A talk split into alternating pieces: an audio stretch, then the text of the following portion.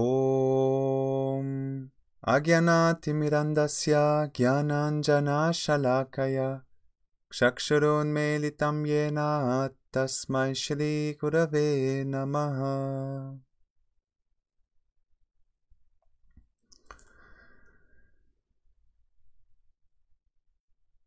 Allora, c'è una storia molto bella che Paramahamsa Vishwananda, Guruji, ha raccontato qualche volta e la storia si tratta di Shiva. Shiva, nella tradizione indiana, come sapete, in, quel, in quella Trimurti, la Trinità, uh, è colui che distrugge tra creazione, man- mantenizione e manutenzione, non so, e dissoluzione, lui è colui che distrugge che una nuova creazione può, può, può succedere. Eh, lui è sempre visto in meditazione profonda, um, ha tanti aspetti, un aspetto è da mendicante che vive sui, nei, um, cremation ground, um, cimiteri, ne vive nei cimiteri, coperto di cenere, e, è circondato anche dai, dai demoni e dai, dai, spiriti, perché lui è indifferente di tutte queste cose, di tutto l'esterno. Lui vede uguaglianza in tutto. E Shiva scusate, Shiva, l'aspetto maschile, è sempre connesso a Shakti, l'aspetto femminile. E così Shakti o Parvati, che è la divina madre, quando lei si è incarnata, ovviamente la cosa che desiderava di più era um, sposare Shiva, stare insieme a Shiva.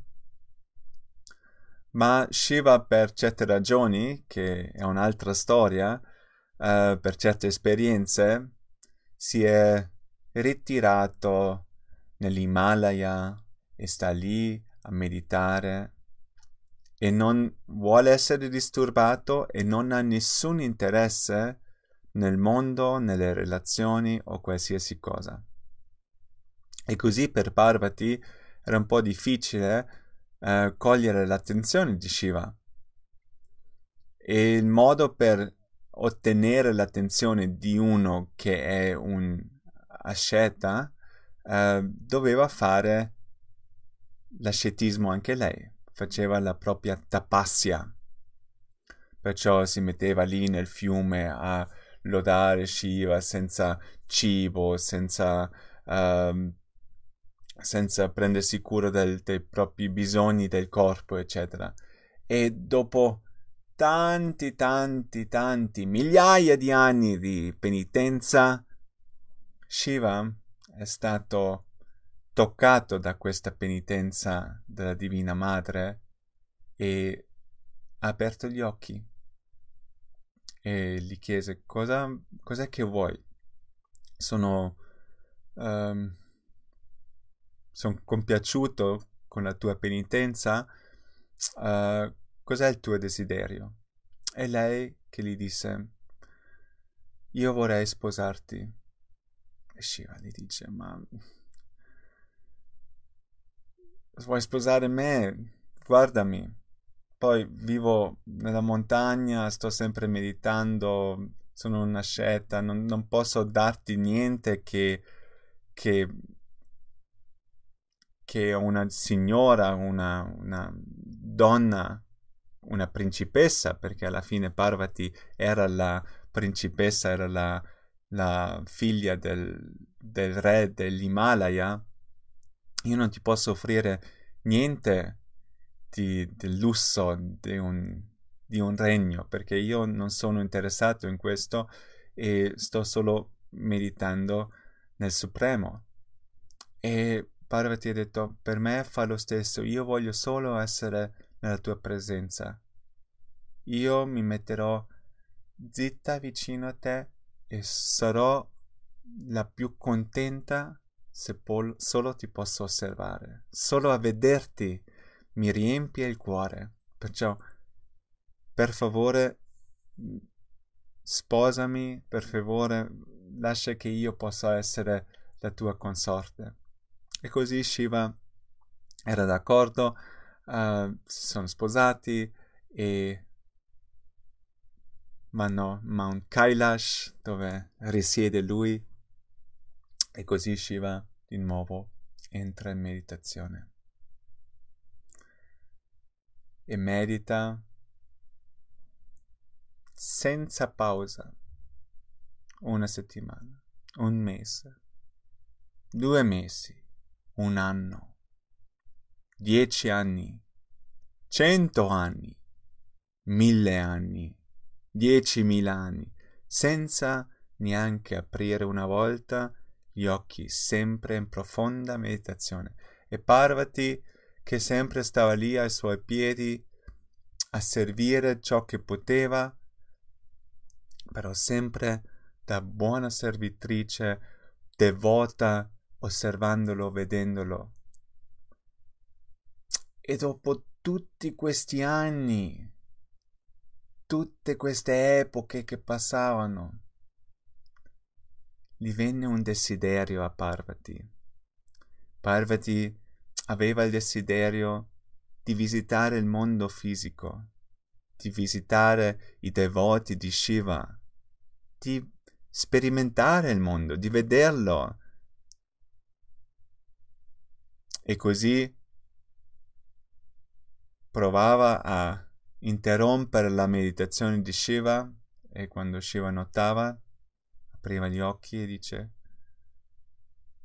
cosa c'è Parvati? E lei um, amore mio posso andare a farmi un giro nel mondo a visitare i tuoi devoti stare un po' con loro Shiva solo sorride un po' e chiude di nuovo gli occhi e di nuovo medita passa un mese un anno due anni dieci anni, cento anni. E Parvati, con questa ansia ovviamente i tempi sono diversi per i dei, di nuovo uh, aveva un, una voglia più forte e lo chiamava di nuovo, interrompeva di nuovo, intor- eh, interrompeva di nuovo la sua meditazione e di nuovo gli chiede per favore Shiva mi permetti di, di fare un giro nel mondo a visitare i tuoi devoti, a benedire i tuoi devoti. E così Shiva, sorridendo un po', guardava e dice, ok, vai, vai, vai via. Che era ovviamente strano perché all'inizio lei era chiara che vuole solo essere con lui, non vuole nient'altro come spesso anche noi vogliamo una cosa. Quando la otteniamo, siamo contenti, però quando il tempo passa, diventa troppo normale, siamo abituati e perdiamo anche un po'... Uh, non siamo più grati per ciò che abbiamo. E per quanto lo amiamo, ciò che abbiamo, pensiamo che magari da qualche altra parte c'è qualcosa di meglio. E così anche Parvati, che lei rappresenta tutto il mondo materiale, no? La Divina Madre, Shakti è tutta la creazione, perciò lei rappresenta tutti noi. E così lei partiva per il mondo.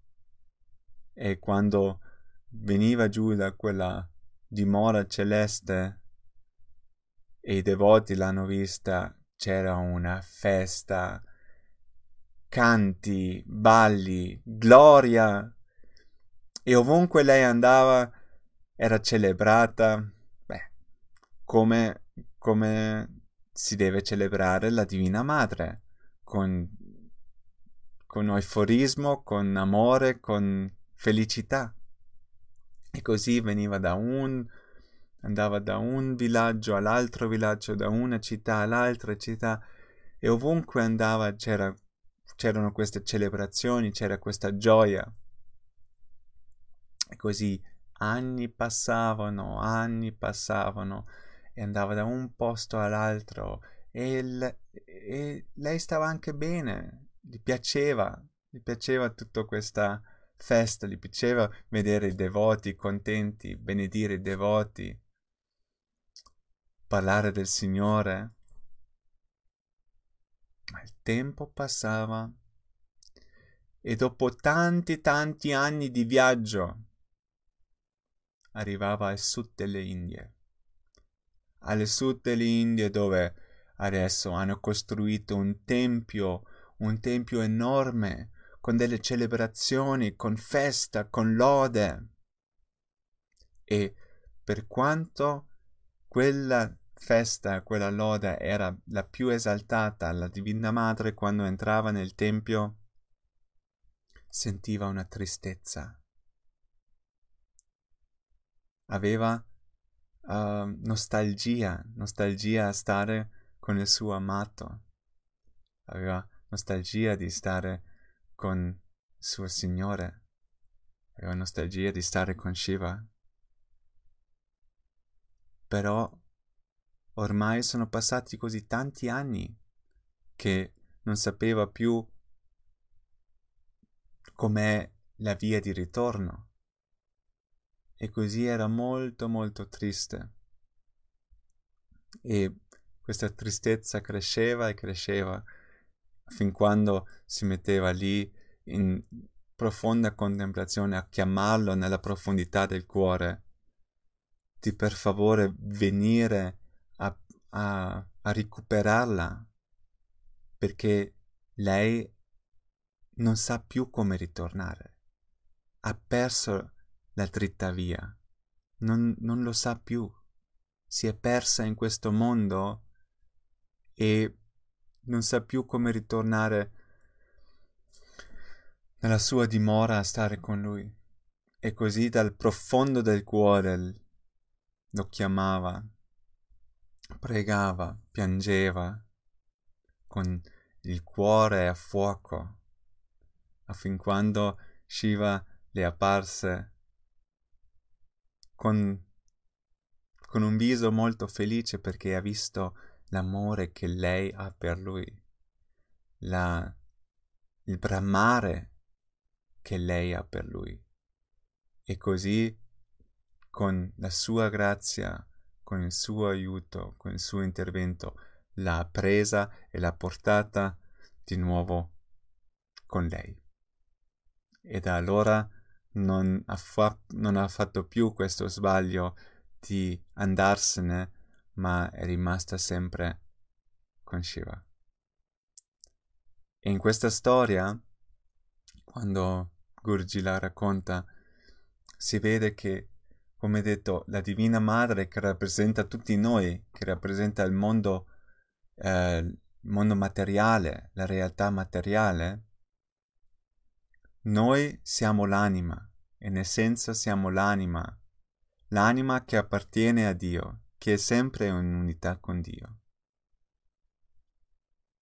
Ma poi si mette nel viaggio e più va nel viaggio, più passa. Nella tradizione indiana si dice che l'anima passa attraverso 8,4 milioni di specie divine, di specie diverse, dagli insetti, animali, eccetera, fin quando, dopo tutte queste specie, ottiene un corpo umano. Il corpo umano che ha la capacità di veramente realizzare la propria natura, di realizzare questa essenza spirituale che noi siamo, di realizzare la, il proprio sé, l'anima, e di realizzare la eterna relazione d'amore con Dio. Questo è il potenziale che ogni uomo ha. E poi i Veda dicono che dopo ottenere un, un corpo fisico l'anima passa attraverso centinaia di migliaia di vite in un corpo umano, affin quando solo una nostalgia o questa, questa chiarezza di ciò cosa sto cercando si risveglia. E quando si risveglia questa nostalgia, questo bramare, poi la ricerca veramente inizia. E l'uomo dall'inizio, lui ha la capacità, l'uomo ha la capacità di ottenere questa realizzazione. Ognuno di noi, ognuno, credente, non credente, la specie umana ha questa possibilità. Questa è la scienza del yoga che spiega. Perciò Paramahamsa Vishwananda sempre dice la, la grazia più grande che abbiamo qual è? Il dono più grande che abbiamo qual è? Il dono più grande che abbiamo è questo corpo umano, è questa vita. Perché la vita stessa è l'opportunità per realizzare l'amore eterno. Perciò di di essere grato per ogni momento, per ogni giorno, perché siamo in vita.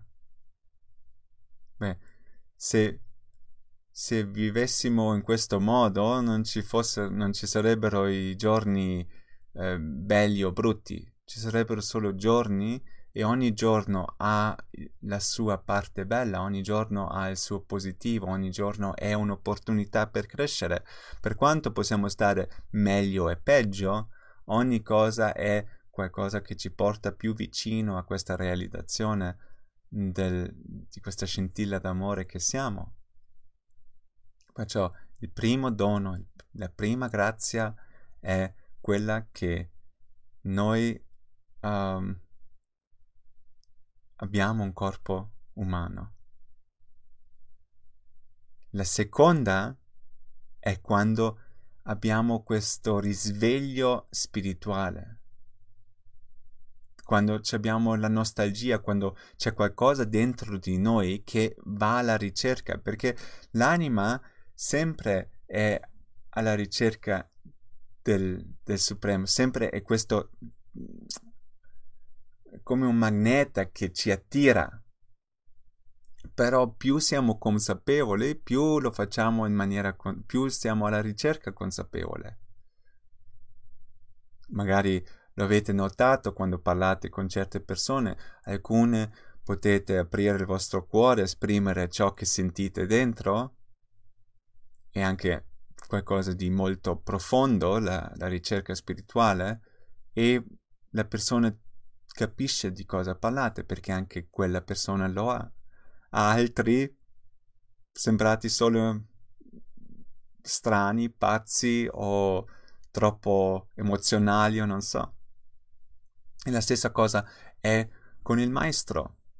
Io mi ricordo una volta qua in Germania sono andato a Bad Schwalbach, il, la città vicina, e c'erano dei ragazzi che hanno fatto l'autostop e sono fermati, li ho presi e ero vestito da monaco e ovviamente giovani loro, giovane io, ero più giovane che adesso anche e così parliamo, erano qua di questa zona e parliamo e dicono ah ma tu italiano ma cosa fai qui? E gli dico che vivo in una comunità spirituale con un maestro spirituale, vi racconto un po' della mia vita qua in Germania. Oh, vi dico, ho finito di parlare, sembrava che, che, che questo periodo non, non esistesse, che non ho detto niente perché non hanno fatto nessuna reazione su ciò che ho fatto. Era come se avevano eh, le orecchie chiuse. Perché non c'è questa risonanza. Poi ci sono altre persone che magari solo mostro un'immagine del maestro e iniziano a piangere. Perché c'è questa connessione, c'è questo risveglio. Perciò la prima grazia che abbiamo è quella di avere un corpo umano e dobbiamo essere grati ogni giorno per questa opportunità, però che ogni passo e ogni respiro è una possibilità di crescere, è una crescita in sé. Poi se c'è pure questo risveglio, c'è que- se c'è questa nostalgia, questo bramare, questa ricerca, questo bruciare nel cuore che qualche volta può anche essere un dolore, come i grandi santi parlano quando hanno questa, questo desiderio per Dio che fa quasi male nel petto. Questa è una grazia, il dono di lacrime per coloro che hanno questa questa profonda nostalgia per il divino, per ritornare a casa, senza allontanarsi dai propri doveri mondani. No, essere qua, presente nel mondo, cogliere ogni situazione del mondo perché è data per crescere, ma con la intenzione di cercare qualcosa più alto. Questo è il secondo dono e l'ultimo, il terzo dono. La terza grazia è poi il maestro spirituale. O Dio stesso che ci viene a prendere come in questa storia. Che in tutto questo percorso, in tutto questo viaggio, Parvati, la Divina Madre, noi tutti ci siamo dimenticati come ritornare a casa, come arrivare da colui al quale apparteniamo, come realizzare, come andare da qua a qua, come Paramahamsa Vishwananda sempre dice, 40 centimetri, questo viaggio spirituale da qua a qua, come fare questo? E lì quando c'è la sincerità e chiamiamo, chiamiamo con sincerità Dio che ci aiuta, mandiamo fuori questa preghiera, in un modo o l'altro ci sente e ci guida. E il modo supremo come ci guida è quando ci manda il maestro o quando lui stesso si manifesta come il maestro, a prenderci la mano e a istruirci, a guidarci, a, a elevarci e a, a portarci alla realizzazione della nostra essenza e della nostra eterna relazione d'amore con Lui. Questi sono i tre doni. La grazia di Dio si manifesta in questi tre doni. La vita stessa, la, la chiamata spirituale e il maestro spirituale o Dio stesso che ci prende la mano e ci guida direttamente lì con, tutti, con tutto l'aiuto, tutti gli strumenti, tutto quanto che ci dà. Come, eh, sì, nella, nella mia vita vedo che facendo questa preghiera interiore di chiamare, di chiamarlo e chiedergli cosa devo fare, dove devo andare, mostrami la dritta via che è smarrita, no? E in quel momento Guruji apparse e da allora mi ha preso e mi ha mostrato e portato a livelli che non immaginavo neanche e siamo solo all'inizio. Questo dono, questa grazia è per ognuno di noi, è presente per ognuno di noi è solo se la vediamo e se la accogliamo.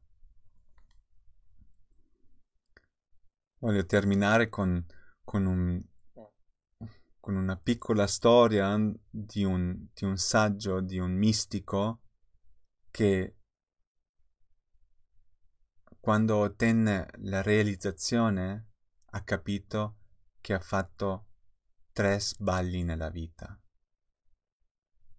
Il primo sbaglio, ha detto, il primo sbaglio che ho fatto uh, nella vita, nella ricerca spirituale, è che lui ha pensato di aver fatto il primo passo verso Dio. nel momento che ha realizzato, che è stato realizzato, ha capito che molto prima che lui facesse il primo passo verso il divino, Dio ne ha fatto innumerevoli passi verso di lui e l'ha chiamato.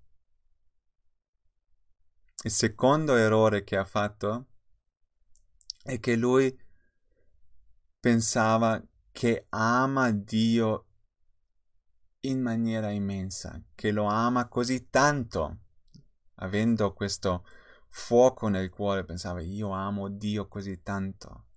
Nel momento che si è realizzato, ha capito che il suo amore che lui ha per Dio è magari una goccia in paragone all'oceano di amore che Dio stesso è. E il terzo errore che ha fatto è che ha pensato che lui alla fine del suo percorso ha realizzato Dio, è arrivato alla realizzazione di Dio. Ma in verità non è stato lui che ha realizzato, ma è stato Dio stesso che si è fatto accessibile attraverso la sua grazia, che lui gli ha donato la realizzazione del sé e della relazione con Dio stesso. Non era l'io che l'ha fatto. Questi erano i tre errori che quel realizzato santo ha detto. Primo errore, pensavo che io facessi il primo passo, no, Dio ha fatto tanti passi prima che io ho fatto il primo passo. Secondo, io ho pensato che io amo Dio, no, in verità Dio, l'amore di Dio è l'oceano, il mio amore era solo una goccia. E il terzo, io ho pensato che io ho raggiunto Dio con il mio impegno. No, alla fine era sempre Dio che mi ha dato, mi ha concesso questa realizzazione. È Lui stesso che ha realizzato se stesso. Tutto questo attraverso la grazia di Dio, che è, come detto, accessibile a tutti e dobbiamo solo collegarci, vedere la presenza di Dio in tutto, cantando il suo nome, eh, ricordandoci della sua presenza e per prima cosa essere grati per tutto ciò che abbiamo, per la nostra vita, per la nostra esistenza, per una certa illuminazione, per un certo desiderio spirituale. E se uno ha trovato il proprio sentiero, per aver trovato il proprio sentiero, e se uno ha trovato il Sadguru, il maestro, il vero maestro vivente fisico che ti guida, beati voi, eh, ogni cosa è un atto della grazia divina. In questo senso concludo oggi i racconti del divino e ci vediamo la prossima volta, prossimo venerdì di nuovo alle 9 qua su Bhakti Marga Facebook Italia. E sì, vi auguro un bel fin settimana e una buona settimana e fino a venerdì. Jai Gurudev, statemi bene, ricordatevi la grazia e siamo grati per tutto ciò che abbiamo.